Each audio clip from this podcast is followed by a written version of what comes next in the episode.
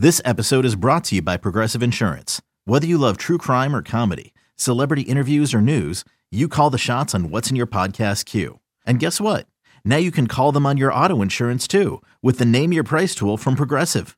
It works just the way it sounds. You tell Progressive how much you want to pay for car insurance, and they'll show you coverage options that fit your budget. Get your quote today at progressive.com to join the over 28 million drivers who trust Progressive. Progressive Casualty Insurance Company and Affiliates.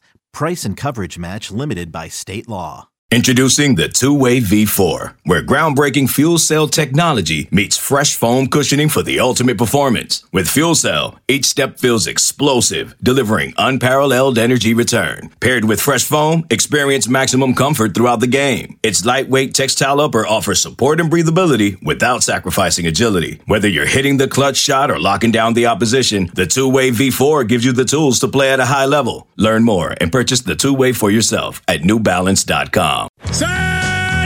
Blitz is defined as a sudden, savage attack. It is indeed all this. The effect is sure. The premise is simple. It's a basic, primal confrontation, man to man. No excuses are offered, none accepted. Welcome to the latest edition of Longhorn Blitz with horns247.com. Looks like a radio station. Now, here are your hosts lifetime Longhorn Rod Babers, Pure athlete, yeah. I transcend race, hombre. Matt Butler, I don't talk man. I back it up. And we are chock full of that, man. Damn right. and Jeff Howe. It's still real to me, damn it. And that's the bottom line, because Stone Cold said so. If you're gonna blitz, come strong, but don't come at all. Coming strong with another edition of Longhorn Blitz with Horns 24 7. I am Jeff Howe. A lot to get into. Let's not waste any more time. Wherever you're listening, however you're listening, we thank you so much for your continued support of Longhorn Blitz. You can get this podcast anywhere you get your podcasts by searching Horns 24 7. That's Horns 247. No dashes, no slashes, no spaces. Click that follow button to get every episode of the Blitz when it drops on Tuesday. And don't forget to leave us a five star review. Also, get over to Horns 24 7 for the latest and greatest of Longhorn team news, notes, and nuggets. The best recruiting coverage in the Texas market with Mike Roach and Hudson Standish. It's all there for you at Horns 24 7. Let me bring in the rest of the team. He is the master of the soundboard, the drop machine extraordinaire, our lead research analyst on Longhorn Blitz, and a daily fantasy guru. He is Matt Butler. How are you, sir? Doing pretty well, man. How about you? Not too shabby. Just another fine day in our Fairburg. A man who's always having a fine day in our Fairburg, uh, where he once dominated on the field for the Texas Longhorns. Uh, he wears many hats for the Austin Radio Network, including co-hosting Ball Don't Lie with Mike Harge from three to seven weekdays on the Horn. But for the purposes of this podcast, he is our lockdown corner here on Longhorn Blitz. Lifetime Longhorn 2002 UT All American 2002 semifinalist for the Jim Thorpe Award. Fourth round draft choice of the New York Giants back in 2003. Spent his NFL career with the Giants, Lions, Bears, Bucks, Broncos, and a year with the Hamilton Tiger Cats of the CFL. When he was done with football, he got himself back to Austin, Texas, and the 40 acres where he earned his degree. Whenever that C ring comes back in, we will make sure he wears it proudly. Nevertheless, he is a card carrying member of DBU. And when you get that All American honor recognized by the NCAA, they make sure you get one of those black cards. Number 21 in your program, number one in your hearts. Mr. Rod Babers. Thank you for the intro, brother. I appreciate it as always. Uh, I do my best, Rod. I do my best. Just try not to make eye contact with you. That's not a joke, folks. I look like right through this little corner between Matt and I. I'm staring at the there's a roof right across from me. I just stare at that and try not to make eye contact with Rod and hope I don't screw it up. We're like at a urinal in the bathroom. It's like, Just just stare ahead. Find a spot on the wall. Stare ahead. It's that whole it's like- deal in the when you know when you're in the locker room shower for the first time, counting tiles or whatever. It's- yeah, it's- you're like, just keep your head up. Keep your head up. Look up, man. Look And up. it's like Jeff and I are in a stall because I can't even see him. I just have a wall. We're staring at each other and never true. make eye contact. That's a great That's point. is, is Good point. kind of unusual how we do the show. Like I, Matt and I don't make eye contact for however long we roll. Mm. I don't make eye contact with Matt. I do before the show and after the show, but during it's Rod. That's how Rod can tell you there's a monitor blocking our view. That's how B and E actually used to do their show for Mhm. most of the, the, the at least I think the first like few years they were together. Yeah, at They- uh, apparently uh, they never saw each other. He said that was like a monitor or something. I don't remember how it was. Yeah, they had it Yeah. sort of like that. Uh, and then Bucky would have that mirror where oddly he would look in the mirror into the producer's room. Now, there- that's like, you had that too. I used to make eye contact Oh, yeah, with you that only is- I because I, would look that at the back of y'all's heads. I talked to Aaron about that, and That's so apparently uh, they were talking over each other, and some I don't know, you know, the specialists come in to tell Mhm. you what's wrong with your workplace or Yeah. whatever. apparently they did like a The dry Bobs. run for a show blindfolded. So like they actually had to learn to listen to each other. So that's why I guess they decided that was the best compromise was to put the monitor in between them so That they is- didn't talk each that's talk over each other. I love that. Interesting. That's smart. That's Yeah. awesome. I just am picturing them with blindfolds on doing a show, which is amazing. And amazing. strangely enough, that is these days that is also one of the critiques of people doing shows remotely, Mhm. like in different uh different like spots, in different cities and stuff, and not actually physically with one another. Yeah. is that they talk over each other because they can't see each other, so they don't know the physical cues of the conversation. Yeah, that's how it was they- during they actually- COVID with us. I was Exactly. talking over everybody. Yeah, and now they that's crazy. That was their actual suggestion for B and E, so that they wouldn't talk over each other. Was that no, no, no. D- Basically, you can't see each other. You just got to listen to each other, which is strange because, like, I mean, that's very interesting. I didn't know that was the actual. yeah, I uh, remember Aaron, Aaron told me that. suggestion. Aaron told me that Yeah. was the Yeah, that was the Sandra when that Bullock movie like that. Oh yeah, what is the I name of forgot the name. movie? but Ah, Yeah, I just you're remember right. another Austin I Roots. do remember that blind. That was an interesting movie. Yeah. Anyway, sorry. Go ahead. I can't remember it now, but I do remember that movie. I've seen Bird. Box. There you go. Bird Box. There you go. Good job. Uh, just a quick quick trip through the Google machine. It'll help fix a lot of things in life. Uh, one thing that is no longer a mystery: blindfolds not needed. We can see clear as day who QB one is for the Texas Longhorns. It is Quinn Ewers. Sark made that call last Friday. He got all the snaps with the ones in the scrimmage on Saturday, which it. I don't want to say the scrimmage was anticlimactic, but it kind of was anticlimactic just from the standpoint of the Q, the quarterback decision was already in by the time the scrimmage happened, and pretty much once Kelvin Banks got a, a little minor ankle injury, and you know he's fine, it wasn't serious then, and Sark can kind of confirm that that it wasn't a serious deal. Pretty much once the Kelvin Banks injury happened, Rod, as, as I understand it, they kind of really simmered everything down. It was like, all right, let's uh, let's get some of those threes and fours in there. Kinda Texas roll. scrimmage has been cursed. It's been cursed scrimmages. Yeah, the guys starters going down. I don't like that. Let me ask you this though. going on. I don't know. It's weird. It's very, very different than when you were going through camp and going through scrimmages. Hell, back in the day, you guys could scrimmage every day once you got in the pads, pretty much. Yeah, they didn't give it down. We had real two a days. Yeah. Don't exist anymore. Like kid, don't even say two a They days. don't even have two-a-days. Yeah, they have I, two a days. I forget the number. I, I can't find the number, and, and oh, hopefully I find it at some point because I actually had somebody at Texas who wasn't 100% sure what the number was. I believe it's only eight in camp. I think it's only eight like to the ground tackling practices that the NCAA. Oh, I allows could you to believe have. that. Yeah, I think it it's is a eight. it is a small number. I remember somebody Because- talking about this one day. Yeah, if I remember right, and that's why he said tackling is such an issue. You don't an- get a uh, Mack, Mack told us. Mack told us a Epidemic. decade, a decade ago it's an epidemic, and we didn't believe him. Um, but I digress. It's still Um, epi- epidemic last year's North Carolina, according to Mack. Well, you- we saw Texas last year. I'm just quoting him, too. as well. Oh, it's still an epidemic. Uh, when will we solve it? We figured out COVID. We still haven't figured out tackling in college football. But at any rate, uh, I believe this was a, a, a pandemic, a COVID related pullback, Rob. That I think I think they just kept around. If I'm remembering now, I could be remembering that wrong, but I'm thinking like Oh. eight, eight full been a- contact to the ground yeah. practice. It's like, well, been a few of those. eh, we're already you know worried about player safety anyway. Just keep it rolling. Um, and it just seems like two of those have been the scrimmages, and that's where some injuries have happened for Texas. So I don't know, man. It's almost like the less you have full contact to the ground tackling, where you don't have to worry about staying up, the the fewer of those you have, the more injuries occur. I don't know if there's a correlation there. Well, or um, we'll see. Bad luck or what? Yeah, we'll see what kind of effect you know that has had on the team and them tackling real time in a game. Um, obviously, I don't expect it to be an issue versus Louisiana, Louisiana Monroe, but versus I hope Alabama. it's not an issue against you. yeah, but versus Alabama, I think we'll get the true test, if you will. It'll be a good barometer for a lot of things. It'll That that Bama great game will. And you Uh, were correct, Jeff. Uh, according to Football Scoop, it is eight. You had 12 with contact, eight tackling, and three scrimmages. Wow, So the scrimmages don't count against your total number, or they do count against your number. they don't. Three may involve 11 on 11 scrimmages. Okay, so- they are of the eight. So three scrimmages is the most you can have. Yeah. Okay. That, yeah, I was gonna say, Rod. I remember going out to practice when you were playing, and y'all got after it every damn day. I guess it depends on. Okay, so those scrimmages are tackling, right? Yes. To the ground Yes. scrimmages. Yeah, um, yeah.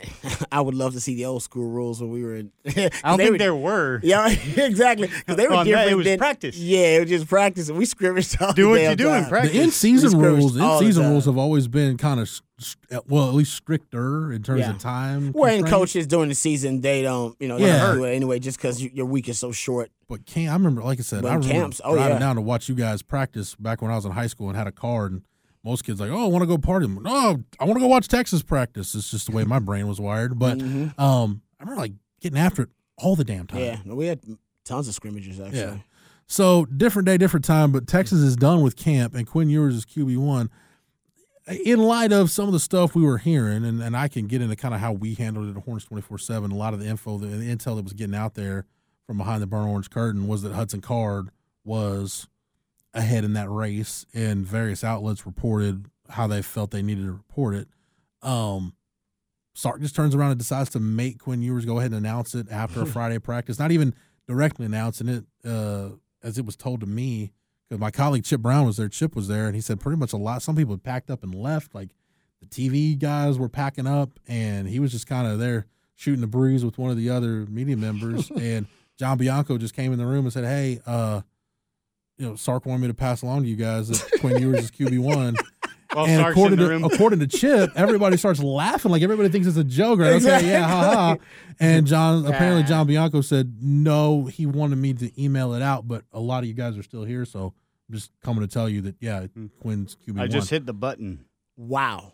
I mean, okay, and this is okay, and obviously there are conspiracy theories galore because eh, there was a lot of um, there were a lot of gaps in this timeline story, a lot of questions, and Longhorn fans figured, hey man, you ain't gonna give me the answers, I'll just fill it in or whatever. the hell I tinfoil hats are out in full Uh, force. so yeah, they're out in that grassy knoll. And I'm, by the way, I am not disputing your conspiracy theories because a lot of people said, "Oh, Nick Saban coming to Texas was a conspiracy theory." Until Board of Regents member later on came out and said, "Oh no, we had him." And Mack Brown put the kibosh on it. Uh, but keep it moving. So, I, you, I'm not going. I'm not. I'll get out in that grassy knoll with you and discuss it. But I will admit, and I think everybody agrees, that's a weird way to announce your starting quarterback. Usually, it's the head coach. Head coach had just spoke to the media, had a media availability the day before, said, had been saying for weeks he knew who the guy was going to be. The assumption by us was, but the members of the media, uh, was that, oh, no, he'll wait after the second scrimmage, more data points, they have a more thorough evaluation. That's what he wants to do. That was not the case. He claims he slept on it. Um, and once he slept on it, I guess he had a vision of Quinn Ewers throwing them bombs, and then he was like that, that that mullet, you know, in the flapping in the wind, whatever it may be. And he's like, "There you go." So Longhorn fans just want to know, like, okay, what happened then? What happened between the 24 hours? Did you watch the one practice and go, "Oh, that's it"? The, the 24 hours, what happened in that time span that made you confirm? Oh, go from I want these guys to compete, which is what you said, and you said I have an idea who I want the guy to be. Till oh no, let's announce that guy right now. And if that is the case, why didn't you go out there and announce it? It should be, be like, hey guys, no questions, no questions at all. Just got to throw this out there. Boom, boom, boom. We're gonna have an emergency press con. Everybody would have went. You would be like, hey, 20 minutes, everybody's everybody need to come down here. Y'all, y'all guys remember had Rex trying to get down there on time. We've had right? coach, there's been Texas coaches do that before. Like Matt, I know Exactly. Matt had called the impromptu press conference. I remember uh, the 2015 season after the Notre Dame game when we thought we were getting a coordinator availability. No, unannounced. It was Charlie Strong coming in to tell us, yeah, uh, Shawn Watson's no longer calling the plays. Jay Norvell is calling the plays. You know what I mean? Whatever it may be. Exactly. So I, the rollout of the information was weird and sh- obtuse and strange. So Longhorn fans was like, all right, that's weird. And then they, they went to the grassy knoll. So I'm not mad at them for going to grassy knoll because you uh, over there on the 40 acres, y'all rolled it out so weird and strange. Everybody was like, what? That was a national story.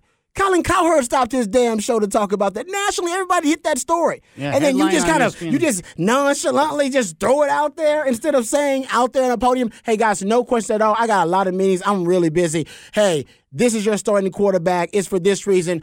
Uh, in a couple of days, I'll come back and we'll have some questions about it. But I just want to make sure you guys are the first to know. Boom, I'm out here. And so I'm not criticizing him for doing it. He's a busy man. He's got to do what he's got to do.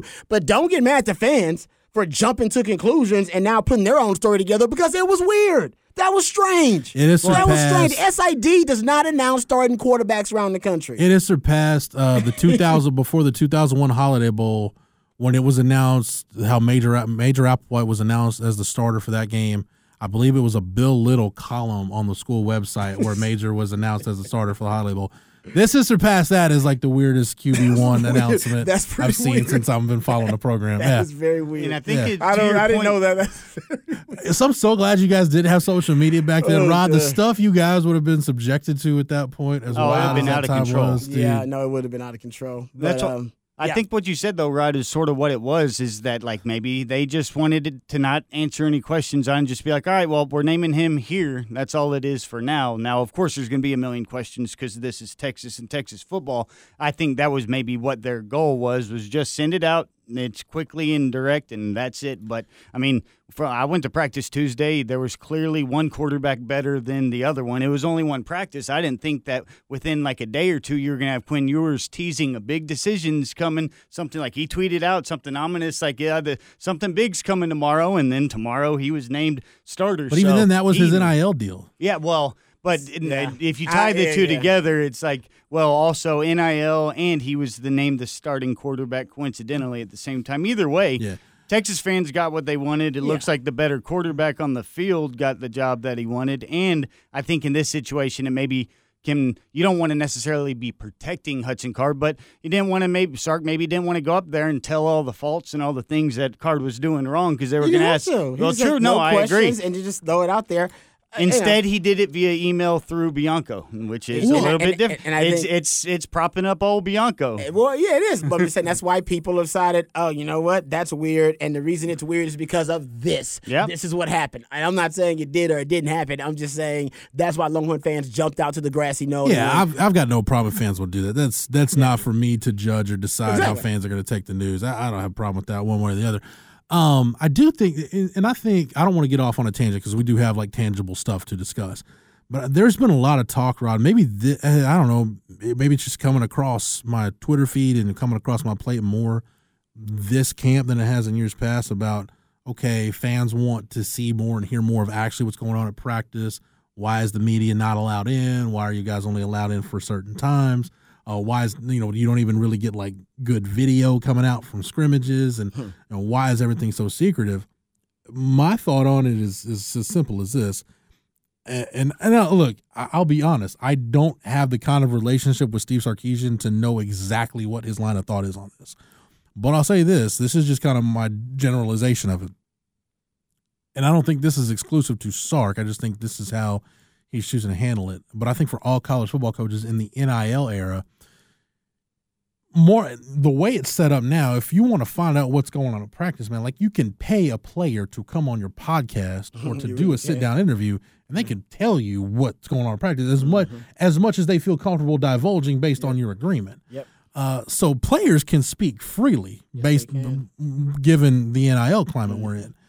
When it comes to practice access and what you allow the traditional media to see and hear and observe and gather, the college football head coach can still control that. And I think whether it's Sark or any other coach, I think, man, if that's one of the last things that you really can't have control over, you're going to control it as much as you possibly can. Even if fans do feel like it's a detriment to them that they're not getting the.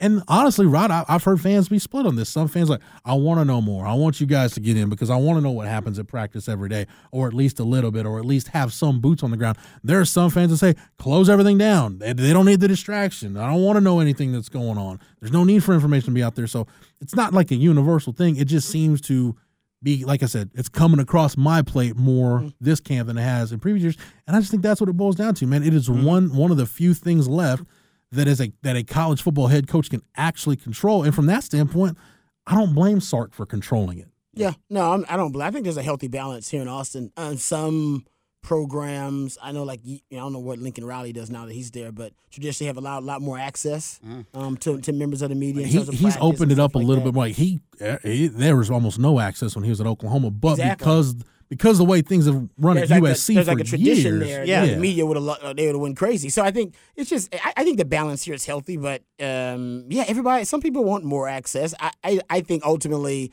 for coaches, um, the challenge these days is like you said that the name, image, and likeness slash social media age has really uh, infiltrated their cultures, and so they they can only avoid information being you know, leaked out, or that's why. And some people say that's probably why Sark said, just put it out there, right? Mhm. Put put the quarterback, you know, put the quarterback news out there because I already told the quarterbacks. I just told the the, the team it's out there anyway. It's gonna be out there, and I'm tired of these guys, you know, acting like they broke the damn story. No, we'll tell the world who it is. Yeah. So I think they understand that they have to give a little. Those days of being this ironclad, kind of clandestine, uh, you know, kind of working as a secret op of it all every time when you're doing practice, uh, those days are done. Like people want access, and if you do it right, it can be profitable to you as a university. It can be profitable to your players because people will pay for that access. They will. You know that.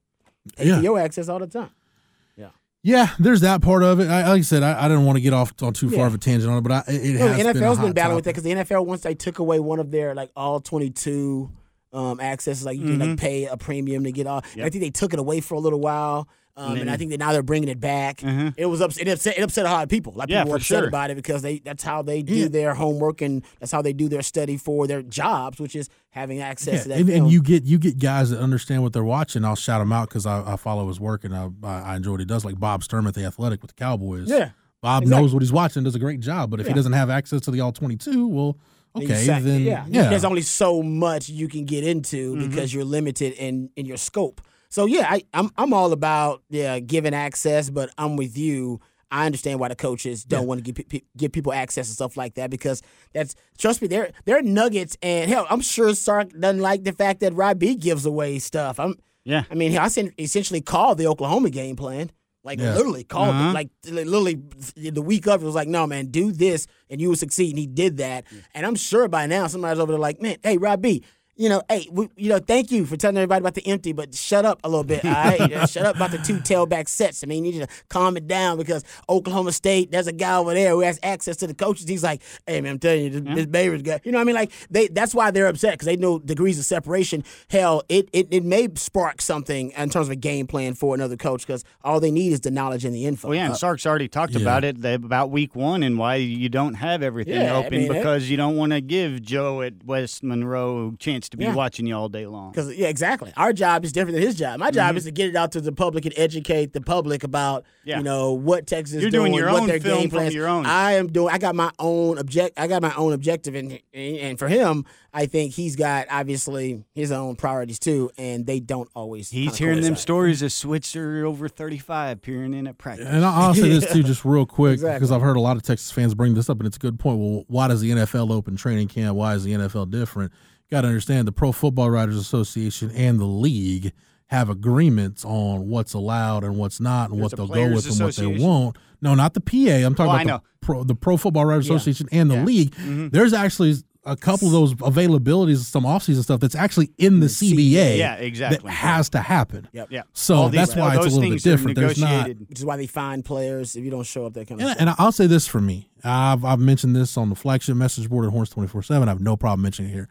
I've said for years, man, if, if, if you know, if you want to let me into practice, you want me to sign a waiver that says I won't report or see anything I see in certain periods or whatever. Man, if you just give me the option to go, I would rather go and be limited in my reporting than not go at all. Like that's just me though. I know some guys on the beat Yeah. are different. Um, any opportunity you give me to go out to practice, I'm gonna go. I'm gonna take it. And, and it's because, and I, and I would say because you you and I are similar, but obviously very different. And I I've been telling people in radio this for a while. Every time I get a job, and every time I'm offered a job, I say, listen, I don't break news. I have sources, but I don't break news. Don't bring me here to break news. Like I observe, I analyze.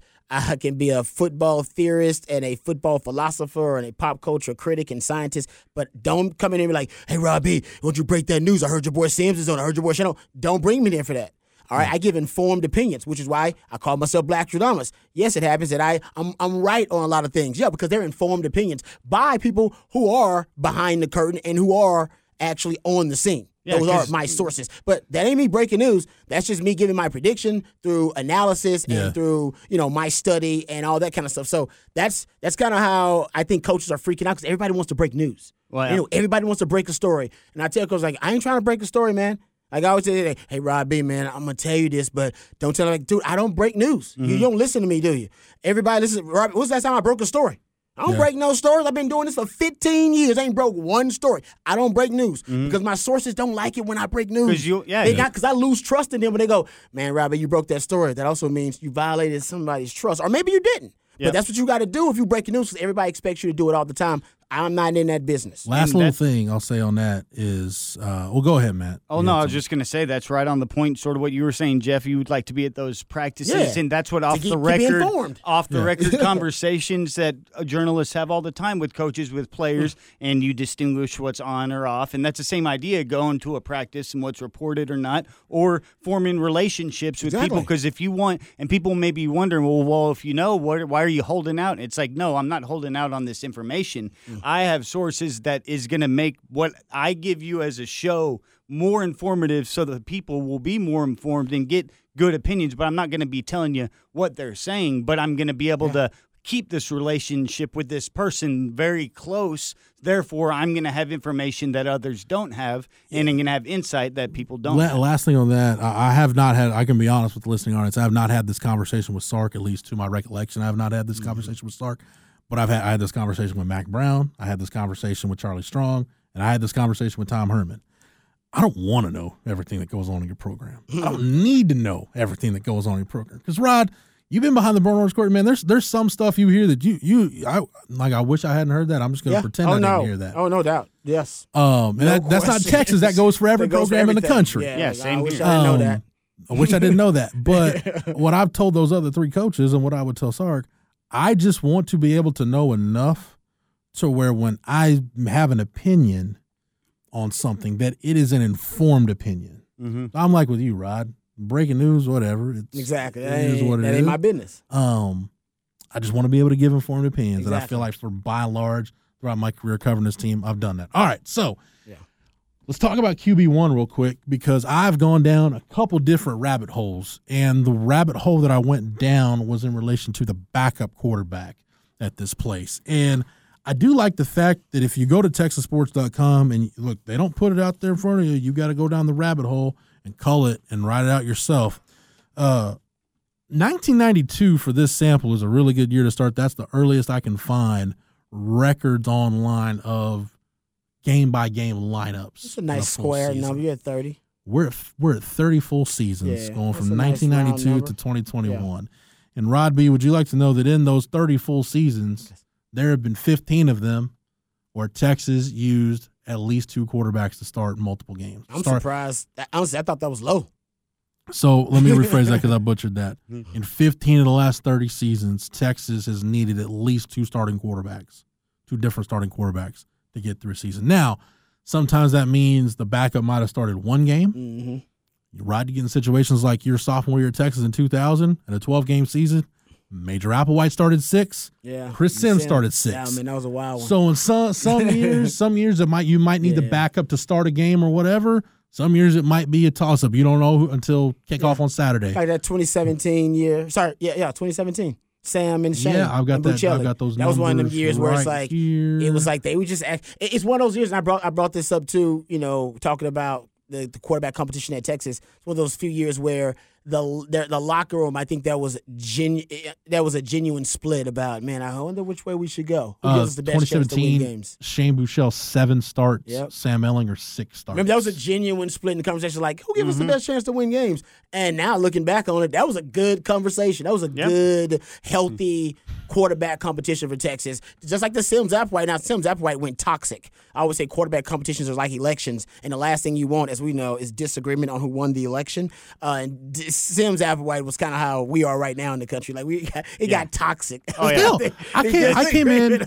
I came in to do my show today, Tuesday Still morning. this day, like, Yeah. ah. I Oh, came yeah, in. sure. I came in to do the Tuesday edition of Light the Tower with Craig Way and Snoop Daniel. Shout out to both those guys. shout out. I came in to do the Tuesday edition of Light the Tower. I look at our text line, Rod, that we have in the studio, and I'm not joking. The first page of text, there's a text that says Sims was garbage. I'm like, we're still, we're still going through this. We're still dealing with this. and y'all wonder why Sims doesn't come back No regularly. tact, no tact No at all. t- Just, yeah, just no Sims was context. garbage, and it's like No what? context, You won nothing. I'm just games? like- garbage. Can we can we back up the garbage? You won He, eleven he left school as the Garbage. second best quarterback in history. When he left school, he was That's what I'm number two behind Bobby Layne. That's why I love. That's why I love that that d- Uh, debate. Anyway, some other ahead. seasons where it was kind of even. 2011. Trash It's can. the only time in the last 30 years you needed three quarterbacks to get you through. Two for Garrett Oh. Gilbert, five for Case McCoy, six for David Ash. That was the beginning of the end. Yeah, I remember that one. Uh, I mentioned 2000. You also had 2003, six stars for Chance Mock, seven stars for Vince Young. That was actually a healthy competition a- in 03. Obviously, once VY ascended, it was not. And Great if you- side if note. wanna there was, uh, uh, I saw some statesman article or somebody had posted something about the quarterback competition, and Chance Mock actually chimed in, and it was like, eh, "I lost my job halfway through the year. Can't ta- complain." I ironically talked to Chance uh, like last week, actually. Did Anyway, you really? continue. Yeah, Okay. yeah, yeah. How's he doing, by the way? He's doing good. He's doing good. Uh, shout out to Chance Mock. Uh, but in terms of the quarterbacks in a year where you started single digits, we mentioned 17. Uh, we mentioned 2011. Uh, we brought up 2000, 2003. You also had 1994, eight starts for Shea Morenz, four starts for James Brown that season. Oh, that was the beginning of something, right? Mm-hmm. Yeah. So You're going to need them, is what you're saying. Yeah, and gonna- even gonna even in the 15 years where Texas went wire to wire with the same starting quarterback, 2004, Chance Mock had to get you through the Missouri game when Vince Young got dinged up. Mm-hmm. 2006, Colt gets hurt on the first series in Manhattan. Oh, I Jevan Snead plays yeah, the whole game. I, I would say you you you were being very conservative in Yeah. this count because if you just count guys who had to play as a result in emergency situations, hell, even the Swoopes, the Swoopes, there it is, the 18 was wheeler say, package. 20, 2016, Tyrone Swoopes was your short yardage option. Yeah. like he was your. You needed that guy to play. you needed Swoopes. Yeah. Uh, 2009. Oh, we need to remember Yeah, we that know. situation. I even throw in 2007 the, the Nebraska game where Colt got dinged up. I mean, you needed John Chiles in a high leverage situation at least going. Look, he just went in and handed the ball to Jamaal Charles, but you needed him. you needed him to play high leverage snaps. You The backup him. was needed for high Yeah. leverage snaps. Yeah, uh, we that. mentioned 16, 18, Rods. It's the one we always bring up, man. You you don't get to the Big 12 championship game if you don't have Shane Buechele to get you Shelly, to the Baylor man, game. It was crucial. Yeah. And then 2020, Sam gets hurt in the first half of the bowl game. Casey Thompson has to finish the bowl game. So oh man, that's- I forgot about that one too. so Yeah, that one's I would say conservatively, 20 of the last 30 seasons at Easily. Texas, you Yeah. needed two quarterbacks to get no through the doubt. Yeah. I totally agree with you. Yeah, so you, Hudson Card. I mean, you're gonna get a, you're gonna get a chance. You need that guy. Uh, I mean, Hudson. So you, like you said, you got to keep him not only engaged, but you got to keep him ready to play. Like Mm-hmm. you got to have him in the mindset that, hey man, I'm ready. I got to be ready. Because honestly, we just talked about. Uh, we were talking about in the breaks. The offensive line. They're gonna be young. They're gonna be really talented. Uh, the quarterback's gonna get hit. He just is. Yep. Whoever he is, he's gonna get hit. Those numbers you look at right there, 20 out of 30. If you basically looking at a kid's career, say you got three years as a starter, that's going to mean two of them you aren't. You're going to need that other. You might get one year when you're on campus where you're clean through. That's your one year, and we talk about it. Vince's was That's, 05. that's Sam Ehlinger. Yeah, Sam that- Ehlinger that got was one year. two- Simms 02. There you oh go. two, Yeah, Sam Sam Ehlinger, Zoe 2019. Yeah, you get one year. So like, it, hopefully that's your year, and it all lines that year. You get that, and don't have bad luck at other positions. James Cole, Brown- Colt had two of no. Colt had one. Colt had one, Just really. 08, 2008, because 07, he got Yeah. dinged up and he wasn't, I think the touchdown to interceptions, if I remember right, was like 22 touchdowns, 17 picks that year. Colt didn't have a great sophomore year. Uh, James Brown only had one, 1996. Yeah. It was he when he went wire to wire. That's a Good point. It's hard so to do. it it, It's hard to do, It really, it really is. It makes you appreciate uh, the guys that have some longevity. And even- even the guys that have longevity, it's tough for them.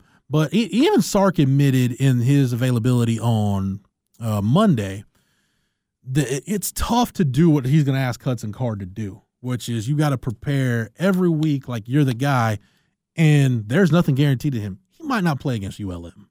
They might just decide that the game is flowing in such a manner where, hey, you got to get Quinn Ewers as many reps as possible. Just keep him in there. You, you might not see Hudson Card against ULM. Uh, so that that's tough on backup quarterbacks, man, to prepare every week like you have to ready yourself to play, knowing that you might not take a meaningful snap that week. Yeah, no, it's it's a challenge. Uh, there's no question about it. Sark, I'm sure Sark has obviously has his tactics right um, to deal with this because he's dealt with it with other quarterbacks too. It's a little different for Hudson Card though. Usually, man, that that backup guy, like he won the because I I wonder how often he the quarterbacks go through psychologically the process of winning the job last year, Hmm. um, and then had Losing it, the implosion to Arkansas, of course. to battle. Uh, yeah, and then come in this year and then have one of the highest rated quarterbacks of all time transfer in Yeah. to the to the program, and then the whole offseason is about Arch Manning. and his recruitment coming in later, and it's like, hey guys, he hasn't won the job yet, and everybody's like, uh, oh, you're the last. Oh, you don't know. Like he's the last one to know that he didn't win the job. Everybody else pretty much assumed around the country, everywhere, that the Mhm. job was already won. And I don't know. I think psychologically it's devastating. I honestly, I said it before. I've been saying it for months. I said it months ago. H- Quinn Ewers is going to win the job. Hudson Card is going to transfer. I, I'm not saying it's going to be this year. He still could. You can keep him engaged to this year. But then that goes to the, the psychology of is he already deciding, man, I need a fresh start. Yeah. Just for me, my own mental health. I got to get. I got to get out of here. And I wonder if he psychologically has already decided, man, I'm moving on. Chance I'm Mock moving is on. a perfect case study for this, though. right? Because you look at Chance's career, came in as a blue chip quarterback, elite Five 11 star. quarterback, Five star. guy out of the woodlands. Oh, yeah. Uh, came Yeah. in with that that uh, Roy Williams, B.J. Johnson, Sloan Thomas class Mhm. in 2000. He has to wait through Simms Applewhite. Then it's Chris Simms' team in 2002 when he's the backup. He's he like, wins, it's my team next. He wins the job coming out of camp Mm. in 03. They lose the Oklahoma game 65 And he 13. feels good about it because still back then, people like E. Hogan are saying Mm. move VY to wide receiver. And, and, and that, mm-hmm. that 65-13 loss to Oklahoma, Chance Mock had the highest passer rating in the country going into that game. It's the mm-hmm. last game he started in his career. Crazy. Never started another game. Yep. And talking And- about Because Matt but- Brown saw the upside. To the point to the mm-hmm. point that we're talking about, like we said, that 03 season, VY didn't play well against Texas Tech, and Chance Mock came back and helped Texas win that game. Almost brought him back in that Holiday Bowl against Washington State, which is kind of like the for it's right up there with the 2014 Texas Bowls, like forgotten bowl games. I can't just, like, it's, like, out that of sight, game. out of mind. I don't even remember what it looked like. I like. remember I watched it at a Chili's in Houston. Like I it's just like out, out of That sight, sounds out of mind. horrible. Oh, Yeah, that's it's just crazy. Out of sight, out of mind. Like you don't remember. Plus, Oh, I was baby plus I was with one of my buddies who's a big time OU fan, so I got nothing but grief like the whole way back to from Houston to Austin, driving down 290. That was fun. Um, and then so there's that 03, but then 04, it's like Chance leads the come like helps save the day against Missouri, which really again like at that point you're just kind of handing the ball to Cedric Benson because Mm. Ced Benson was in the midst of a Doak Walker Award season. But yeah, that's that's kind of what you're describing. What we're describing with Hudson Card. That's kind of what happened to Chance Mock. He lost his job to a guy that was the number one overall prospect in the country. That this whole fan base was waiting on. Right, it's only a matter of time before it's VY's team. Yeah. it's only a matter. Of time. Like you said, Agreed. That guy is the last guy to kind of realize, oh, it's not, it's not my team. Um, and Chance didn't have like the freedom now that the portal, quarterbacks yeah. have of having to transfer portal not be a stigma that hurts you. Yep, All right, or and having to sit year. out another year. But no, you can just kind of transfer freely, and and there are more than enough programs around the country that need quarterbacks that will welcome Hudson Card and go. Oh no! Basically, you're our de facto starter, bro. Just Yeah. so you know, we, Yeah. we we we don't need to. We ain't gonna name you yet, but when you walk on campus, you will be considered the starting quarterback. How does that make you feel? Yep, and then you don't forget Yeah, about so- the four game deal that you have for redshirting in theory too. That if he did say one a transfer, but also understanding the value of well, if something happened to yours and I need to go in, I can prove my worth, maybe win it back. But even if I do it, it doesn't That's hurt true. against That's me a good point. because I can play four games. You gotta and tell Sark that then. Still redshirt, and I bet coaches understand that because he wouldn't mind having I'd, a I'd good have that safety meeting. net. I would have that meeting. I wouldn't make sure. Yeah. I wouldn't assume Agreed. that Sark knows. Like, no, no, don't be putting me in versus ULM in in the,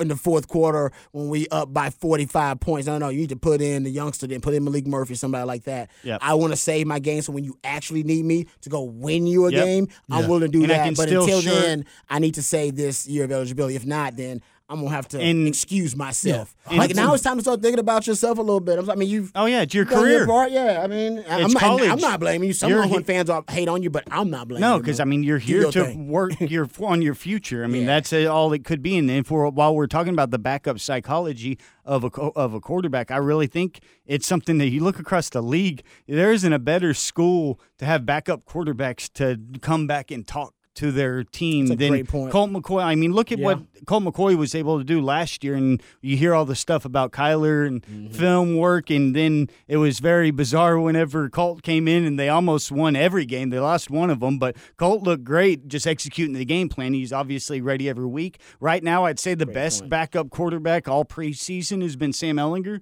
He's been great, and he's been prepared all the way through. And then we've even heard Buechele was a guy that, I mean, according to Pat Mahomes, was the one that took Patrick Mahomes out of the gutter last year when he mentally wasn't in the right space. And we have three of those guys that could come back and just sort of talk. Or you could always just send a text to and be a guy that could really go and be like, nah, there's a value to being that guy and being ready. And whenever you get that opportunity, if you aren't ready, it could really decide something about your future. But if you are ready, everybody in the country is going to take notice that a blah blah blah came off the bench and won the game for the Horns. Yeah, uh, Chance, if you're Chance Mock, if you're listening to this and I get this wrong, I apologize. But Chance this is, does listen. This is kind of how I remember it.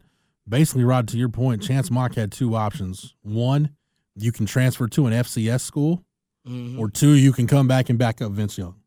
Back then, that, that those were his two options. Yeah, like the just transferring to another Power Five program, sitting out a year. Because the grad transfer thing, even at that point, wasn't wasn't what yeah, it was a few years later. I totally later. agree. Like now, I feel bad for quarterbacks back then. They felt yep. like they would try. I remember Adam Hall. I remember Adam Hall transferred like San Diego State, mm-hmm. I believe, was from from Westlake yep. here. Um, so Adam just, Dunn said baseball. Yeah, yeah. So it's just it, it. Now I do think Hudson Card, considering obviously how much ability he has, I just think he has options. Um, and you know, I, I'm not gonna say it was unfair to him because don't teach your kids that life is, you know, don't teach them about fairness. Period. Like it, life ain't fair. Teaching got, them that life I've is fair is a four year old that's getting said in my house a lot right now. Yeah, like that, life is not fair. Don't teach him that. But considering how the quarterback competition worked out for him, I do feel a little bad for him. Well- I feel bad the way it worked because it did. I don't know if he ever got a true chance because he when Sark came in. And I think Sark was trying to tell him because I think Sark preferred Hudson Card. I do. Yeah. I think he, obviously he won the job. Uh, but Casey knew how to play the position. Mm-hmm. Um, because Hu- basically Hudson Card thought, oh, I do whatever the coach tells me to do, I'll be okay. And I think that was a hard lesson for him to learn. Like, no, no, coach is coach. And I can't be a robot on the field trying to do what coach tells me to do. When I get on the field, I got to go make plays. Well, Yeah. Period. Now within the framework of the offense and all that, but I got to go make plays. And Casey did that, with totally out, outside of the framework of the offense, not operating the way Sark wanted, and he just, you know, kept downs alive, kept plays alive. And I think at times Hudson Card kind of struggled with, but I'm doing what coach tells me to do. Yeah, but it ain't getting it done. So I would say be coachable, don't be a robot. And I think he this is the year he probably figured out how not to be a robot. And I think now he's probably starting to become a better quarterback. Unfortunately, now you got Quinn Ewers. Well, and to the numbers, uh, just to put some numbers on what you're saying, I pulled uh, just some of the numbers from last season. Oh, these are fascinating. Looking at I'm the time to throw. These are so and, good. and when you're inside the pocket. So overall, between quarterbacks last season, time to throw, Card was getting rid of the ball in 3.55 seconds. Casey Thompson, 2.73, a difference of 0.83. That's five sixths of a second. That's a long time. On just pass attempts, like not sacks, not scrambles, it was Casey Thompson getting rid of it. Two and a half seconds even. Card, 3.25. You're talking Wow. about three quarters of a second It's a long time. on sacks overall. Because yeah, in the NFL, you want to be. You used to want to be under three. Now you want to be under two and a half. That's a quick sort of game the goal. league. Exactly. Yeah, and so league. on sacks, Casey Thompson was three point five three. Mm. Card was a full half second worse, four point oh three. On scrambles, it was Casey Thompson four six nine. Card was at five eight two, which is one and 0.13, which is one and an eighth second longer. And then when kept clean, which I believe is the most telling one, when there's no pressure, how quickly are you processing getting rid of the ball? Casey was 2.44.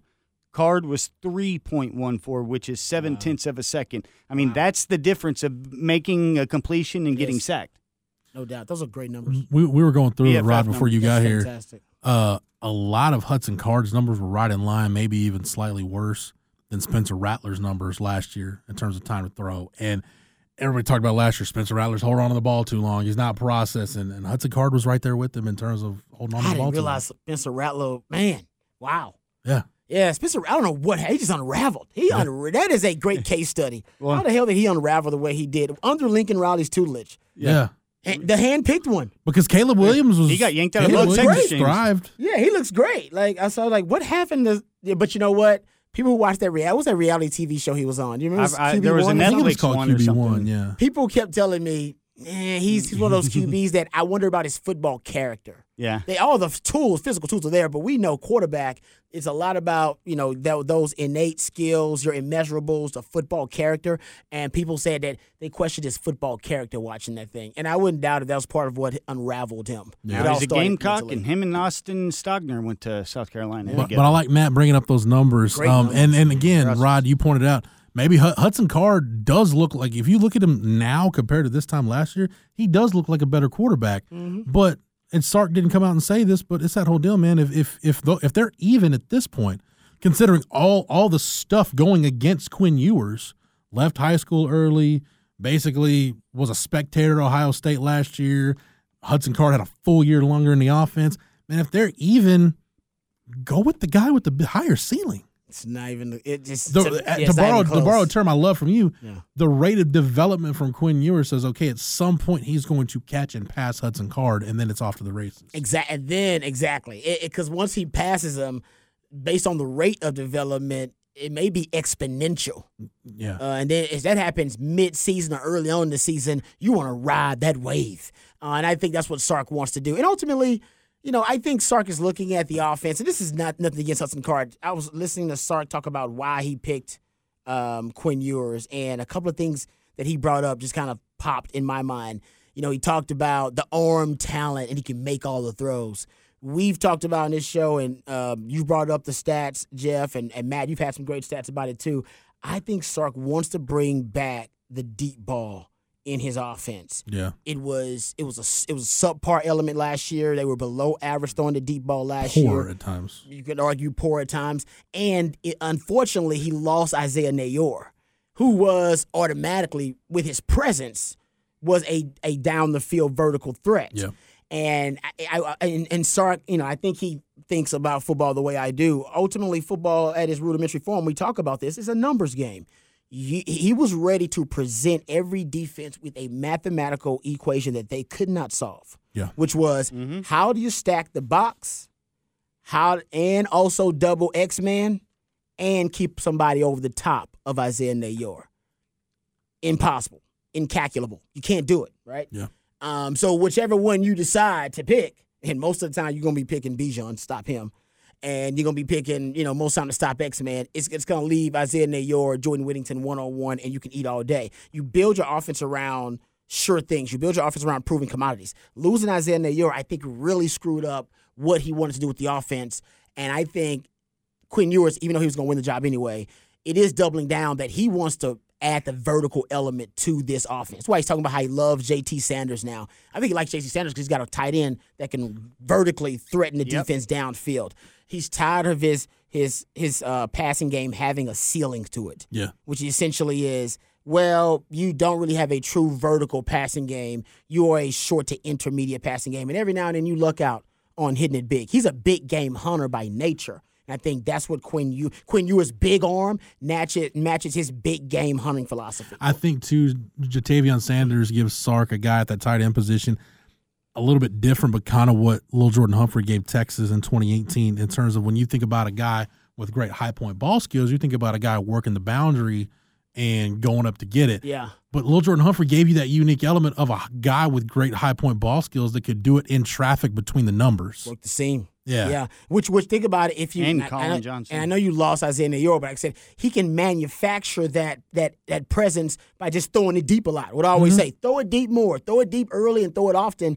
But then think about when you put that safety over the top of Neyor or underneath uh, double or rotating or rolling him to X Man, who's gonna cover that seam? Yeah. A linebacker? Good luck with that. that and, and Sark said JT's got the best hands on the team.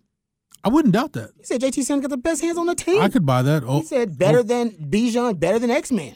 um, He said better than Witt. He said they all gonna be mad at me when I say I this. think it's I think it's Bijan and Jatavion Sanders has great hands. That's crazy. I was like, whoa.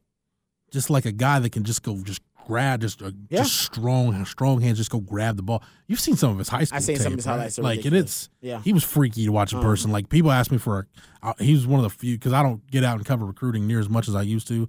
I try to get out to a couple of games a year, and he was one that I saw in person. Be like, what's the comparison? I'm like, I don't have one. Like I've I, I don't know that I've ever seen a guy Yeah. like him. And that's why I think another element that add, adds to Quinn Ewers being the guy, not only the deep ball, and I know you want to get some numbers too, man. I saw you pull your, pull your papers out. The RPO game is not as prominent in Sark's offense as he would like it to be. He didn't do it last year because I think he was worried about the quarterbacks being overloaded, not being able to manipulate the mesh point well enough, whatever. Um, he want at, at Alabama, they led the nation in RPO rate. I mean, they were at 20, 23%, right around there. Hell, now you have guys like Lane Kiffin that are running 30, 35% of their passes are RPO passes. Yeah. Sark calls them opportunity throws, opportunity for an easy completion. So I think it's to me, I I, I- I say it's basically describe it as the combination of the run game and the quick game. That's the RPO game. And with your offensive line being full of young guys, and you got a young quarterback, probably the youngest quarterback you've ever had start in your system, which has a, which has a lot of moving parts in it. Quick game, quick game, quick game, quick game, quick game, quick game, quick game, and that's RPO. And I think what he say the two physical elements he loves in his quarterbacks are quick hands and accuracy. Basically, mm-hmm. what are the quick hands for? RPO. Yep. Um, I do want to mention this though. I, I won't give all the numbers, but I did a Bijan Rob. I've been wanting to do a Bijan Robinson breakdown, like a full deep dive numbers breakdown on Bijan Robinson, and I put one out on Friday after the Quinn Ewers news drop, just to show the importance of what an elite running back can do for a young quarterback. I went rabbit hole and rod. I, I just went and looked at the the best single season rushing yardage seasons in school history by running back. Do you realize if you look at the top nine, seven of the top nine best single seasons in school history in terms of rushing yardage came when Texas had either a freshman or a sophomore taking the bulk of the snaps at quarterback. That makes sense. Yep. The only two seasons that don't qualify, Ricky Williams in 1997, because James Brown was still that was James Brown's last year, uh, and then 1977 with Earl Campbell. But an asterisk next to that because Randy McEachern wasn't a freshman, but you were down to your four string quarterback by the Oklahoma game. You were running. So you Yeah. needed you had to lean on Earl to to finish off an undefeated regular season. You So- needed every one of those yards he gave you. yeah. So So Bijan. lean on Bijan. I looked also looked real quick at Steve Sarkisian. He's coached basically four straight NFL running backs: Chris Polk and Bishop Sankey in Washington, uh, Javorius Allen at USC, and then Najee Harris at Alabama. All four of those guys in there last year with Sark. All each each of them ran for at least fourteen hundred yards. I like that. Uh, the the the lowest catch total in the season, Bishop Sankey in 20, uh, 2013 for Washington. He only had 28 catches, but he ran the ball 327 times. Okay. So Yeah, it yeah. kind of evens out. But Buck Allen and Najee Harris, their last seasons with Sark, and Buck Allen was his only season with Sark, both had 40 catch seasons. And That'd keep be- in mind, that's rare for Texas. Texas only had 2 backs that have ever done it. I know they are. They're in my 30-40 club. Eric Metcalf did it twice. Chris Ogbonnaya set the school record with Mhm. 46 and 08. Texas Rare. hasn't had a, a back catch 30 balls or more in a season since Fozzie Whitaker did it in 2010. Oh yeah, nice. Shout out to Fozzie. So Bijan's going to be in the 30 catch club. Does he join Chris Ogbonnaya and Eric Metcalf in the 40 catch club? I, I think he does. Yeah. And when you forgot look about that.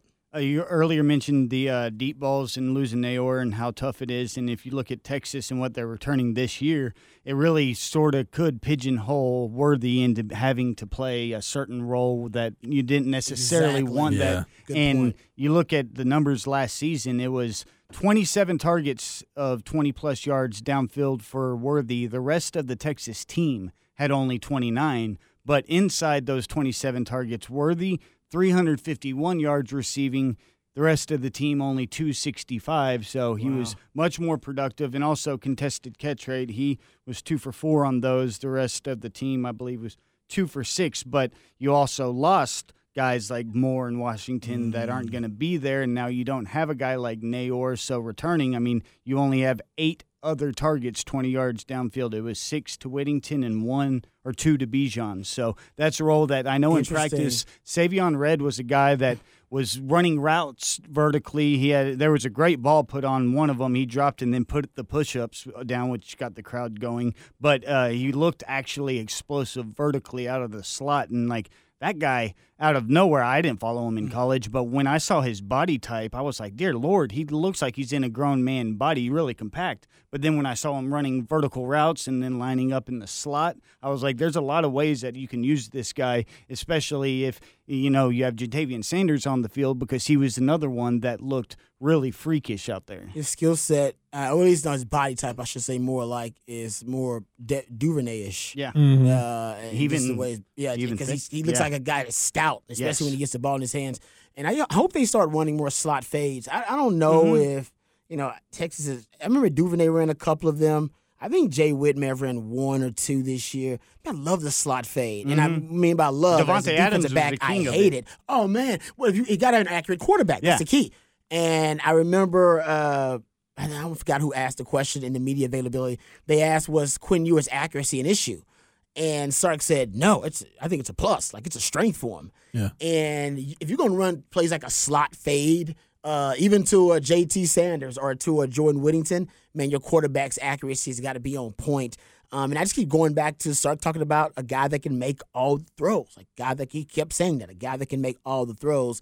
And even though Hudson Card probably would have managed the game better just because he knows the offense a little bit more, has more familiarity with it, and from what I hear in practice reports, didn't take as many chances and was a little bit more careful with the football. I think Sark is going to depend on Bijan to manage the game, so he doesn't need a game manager. he needs he needs a, for, a force multiplier. Um, if if anything gets out of hand, the offensive line has a bad day, they're getting punked, wide receivers can't catch, quarterbacks having growing pains, whatever. He's going to give it to Bijan. The answer to the test hmm. is always give it to Bijan Give five the rock. something's going wrong, give it to Bijan. Even if the play caller's having a bad day, Sark, he'll realize, all right, I need to gather myself. I'm just going to call some plays and give it to Bijan. Yep. So I think that's why he's not worried about the offense going off the rails this year. He's like, well, Yeah. If it goes off the rails, we give it to Bijan and he get it right back on track. Yeah. Um, so if people are like, well, Hudson Card probably gonna have fewer mistakes. Yeah, he probably would have fewer mistakes, but you need a guy that has a higher upside because you know who's gonna limit mistakes? Bijan. Because Bijan's Mm-hmm. gonna carry the right. Bijan's gonna limit everybody's mistakes and calm the presence, uh, have a calming presence, I should say, for everybody on offense. Uh, I think about Cedric Benson in 2004 Oh. when VY was going through his struggles. Just exactly. Yeah, what- what's Here. what- exactly. Hand it off to that guy. All right, all right. There you go. Game plan. A game plan is trash. All right, we're just gonna hand it off to Bijan then. Why do I remember Jake Smith scoring on a slot fade in the 2019 Texas Tech game? You could be yes. Oh, there you go. I think you're right That about this. right? That do sound right. That sounds sexy. Yes, that sounds right. Man, it is. it- Ah, Jake Smith. but it's so. ra- It, it's just hard. That's a hard throw. That's probably one of the hardest throws in football. The slot. But Sam fade. could make that throw. Sam can make that throw. We see now Sam can make a lot of throws. Yep, and if you're talking thinking about, about the- Bijan being the reliable source, and then we know how Sark funnels his usage through Mm-hmm. his quarterback, or I mean through his main players. If you just look at the targets last year, Worthy and Bijan combined for 134 or 324 targets, that's a 41.3 target share. So you're talking about right there. Almost half your pass plays going to those guys. Yeah, and saying. then then you have Bijan and you have Roschon doing the other percent. I mean, if we're talking about, say, you're a 60 40 team or 55 45, whatever it is, give that you know, almost 50% or around there running the ball, passing the ball, maybe 55%. And then of those pass plays, half of them possibly going through Worthy and Bijan, you're only worried about another 25% of the offense. Hmm. Which, which is it, it's a which, exactly it's a gift and a curse though. Yeah. If I'm a defensive coordinator, I'm like. I Got to stop two guys, and I might only decide to stop one, depending on my personnel. Right? I got if I if I'm Baylor, I go man. The hell with that running game. That, D, that all line ain't gonna show, ain't gonna hold up against my D line. Mm-hmm. I'm devoting resources to stop the pass and stop X Men. To your And point- that's how we gonna shut it down. Or if you're Oklahoma State and you got really good D ends, you go, nah, we're gonna crash that run on the outside. I'm gonna devote guys to to make sure that they cover the the, the B and the, the A gaps, and then we're gonna double X Man and it makes it easier to stop. That's why Isaiah Neyor was key, right? Like Yep. said, it, it it presented a mathematical equation you could not solve.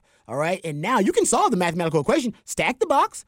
And if you got good personnel, you should have to stack the box every time, and then you find out when you need to double X Man. Right now, if Jay Witt don't turn out to be that other guy, or Tariq Milton that other guy, or whoever it is, Texas is not as tough to stop as you would think. No, to your point, in looking at Worthy, those 27 targets I said of 20 plus yards downfield. So he was intercepted five times. There were five interceptions on those 25 targets. So you look across all targets of Worthy all season, only six interceptions when he was targeted. Five of them came on the deep ball. It's to where the teams Texas was Yeah. going with the ball, and you're able to get almost a 20% interception rate when targeting worthy more than 20 yards downfield. You need you need more dimensions to the offense Yep. because right now, situationally, I as a, if I'm a good defensive coordinator with some of the personnel that Oklahoma State has and that Baylor has, I, I, I can't stop Bijan, but I can neutralize him and I can at least put the cuff somewhat on X Man. You got to give me a threat. I'm just gonna make somebody else beat me. Those two guys ain't gonna beat me. Yeah. Somebody else gonna step up and beat me. If not, I got you. I'm probably, you know, what I mean, I got, a, I got a way to limit that offense, which is the only way you're gonna win games because you ain't winning with your defense and you ain't winning with special teams. Right. You lost a lot there too. Yeah, th- your your idea for the Baylor game, like it reminds me of the Bill Belichick's plan in Super Bowl twenty five to stop the Bills. Like, look, I'm gonna let Thurman Thomas. Thurman Thomas can gain 150 yards. I don't care because I don't think they have the patience to run the football that much. Not against, and they didn't. well, against Siaki Ika and Jackson. I, I, I, if I'm uh, Baylor, I would, I would take my D line up against that O line and say, you know what? Let's see if they can, they can punk my D line first before I devote extra resources in there. Because if not, I'm going light box. I'm gonna stop him with the light Yeah. box. We'll see where that Texas O line is by game 12 because There he said I like the I, I like the idea of tracking this line from game 2 Mm-hmm. to game 12 because those are the two best lines of scrimmage teams you're gonna face all year. Oh, no Alabama and Baylor. question. Yep, no So- doubt. I agree with that. And when we talk about it next week, we'll talk about the offensive line because I've got some numbers I want to share. We will be in a game week. Yes. It'll be game week as of as we sit here today, eleven days away from kickoff. We'll be in the middle of it next thing. week. Maybe we'll be able to talk about a depth chart. Beautiful thing. I love Yeah. it. I don't know how much UL Monroe uh, prep we're gonna do on this show.